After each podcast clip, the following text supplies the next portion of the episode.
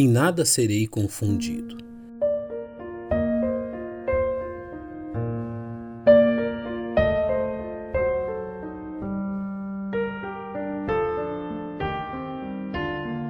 Em meio às aflições que a mentalidade mundana e a mentalidade cristã demonstram a verdadeira natureza que as compõem e diferenciam.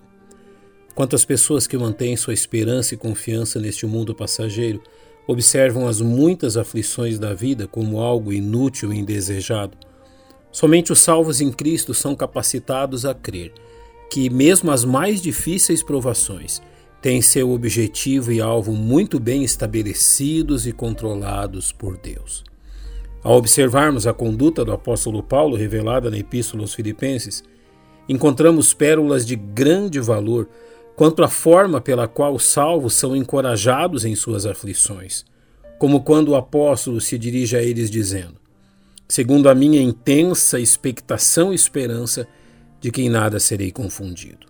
A palavra usada por Paulo para expectação é encontrada apenas aqui e em sua epístola aos Romanos, quando diz: Porque a ardente expectação da criatura espera a manifestação dos filhos de Deus.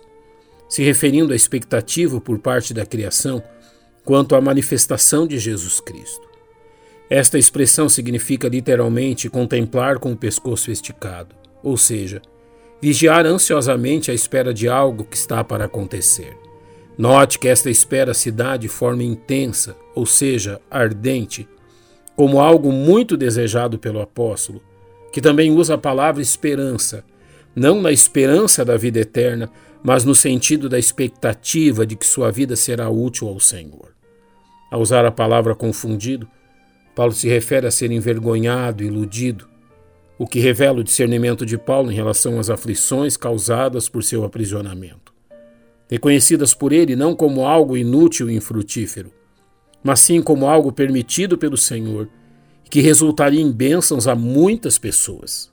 Em momento algum encontramos Paulo impaciente diante do preço a ser pago por ele por pregar o Evangelho, mas sim a ardente expectativa pela forma que Deus usaria suas prisões a fim de exaltar Jesus Cristo. Quão importante é que os salvos aprendam com o grande apóstolo a manifestarem a mesma expectativa em meio às aflições que enfrentam. Mesmo que Paulo já tivesse percebido que o fim provável de seu encarceramento seria sua morte, em momento algum encontramos a queixar-se ou amargurar-se. Qual era o grande segredo do apóstolo? O que o capacitava a enfrentar as aflições desta forma? Entenderemos esta verdade se reconhecermos que, em momento algum, Paulo nutriu qualquer expectativa quanto a si mesmo. E que, em momento algum, ele buscou alguma forma de engrandecimento pessoal, nem reconhecimento por parte das demais pessoas. É bom que reconheçamos que são as grandes e enganosas expectativas quanto a nós mesmos que nos trazem as maiores frustrações e infelicidades, coisas das quais o apóstolo se livrou ao reconhecer. Mas de nada faço questão, nem tenho a minha vida por preciosa, contanto que cumpra com alegria a minha carreira demonstrando que sua grande expectativa dizia respeito unicamente à glória de Jesus Cristo e não à sua pessoa. Se por um lado Paulo se alicerçava sobre uma perspectiva correta do amor de Deus por ele, que jamais seria mudado, por outro o apóstolo se firma em uma perspectiva correta a respeito de si mesmo, impedindo que se sentisse injustiçado diante das difíceis circunstâncias que enfrentava. Paulo entendia que tudo que havia recebido de Deus fora pela graça e que tudo que sofria não podia comparar-se àquilo que o bom Salvador havia feito por ele.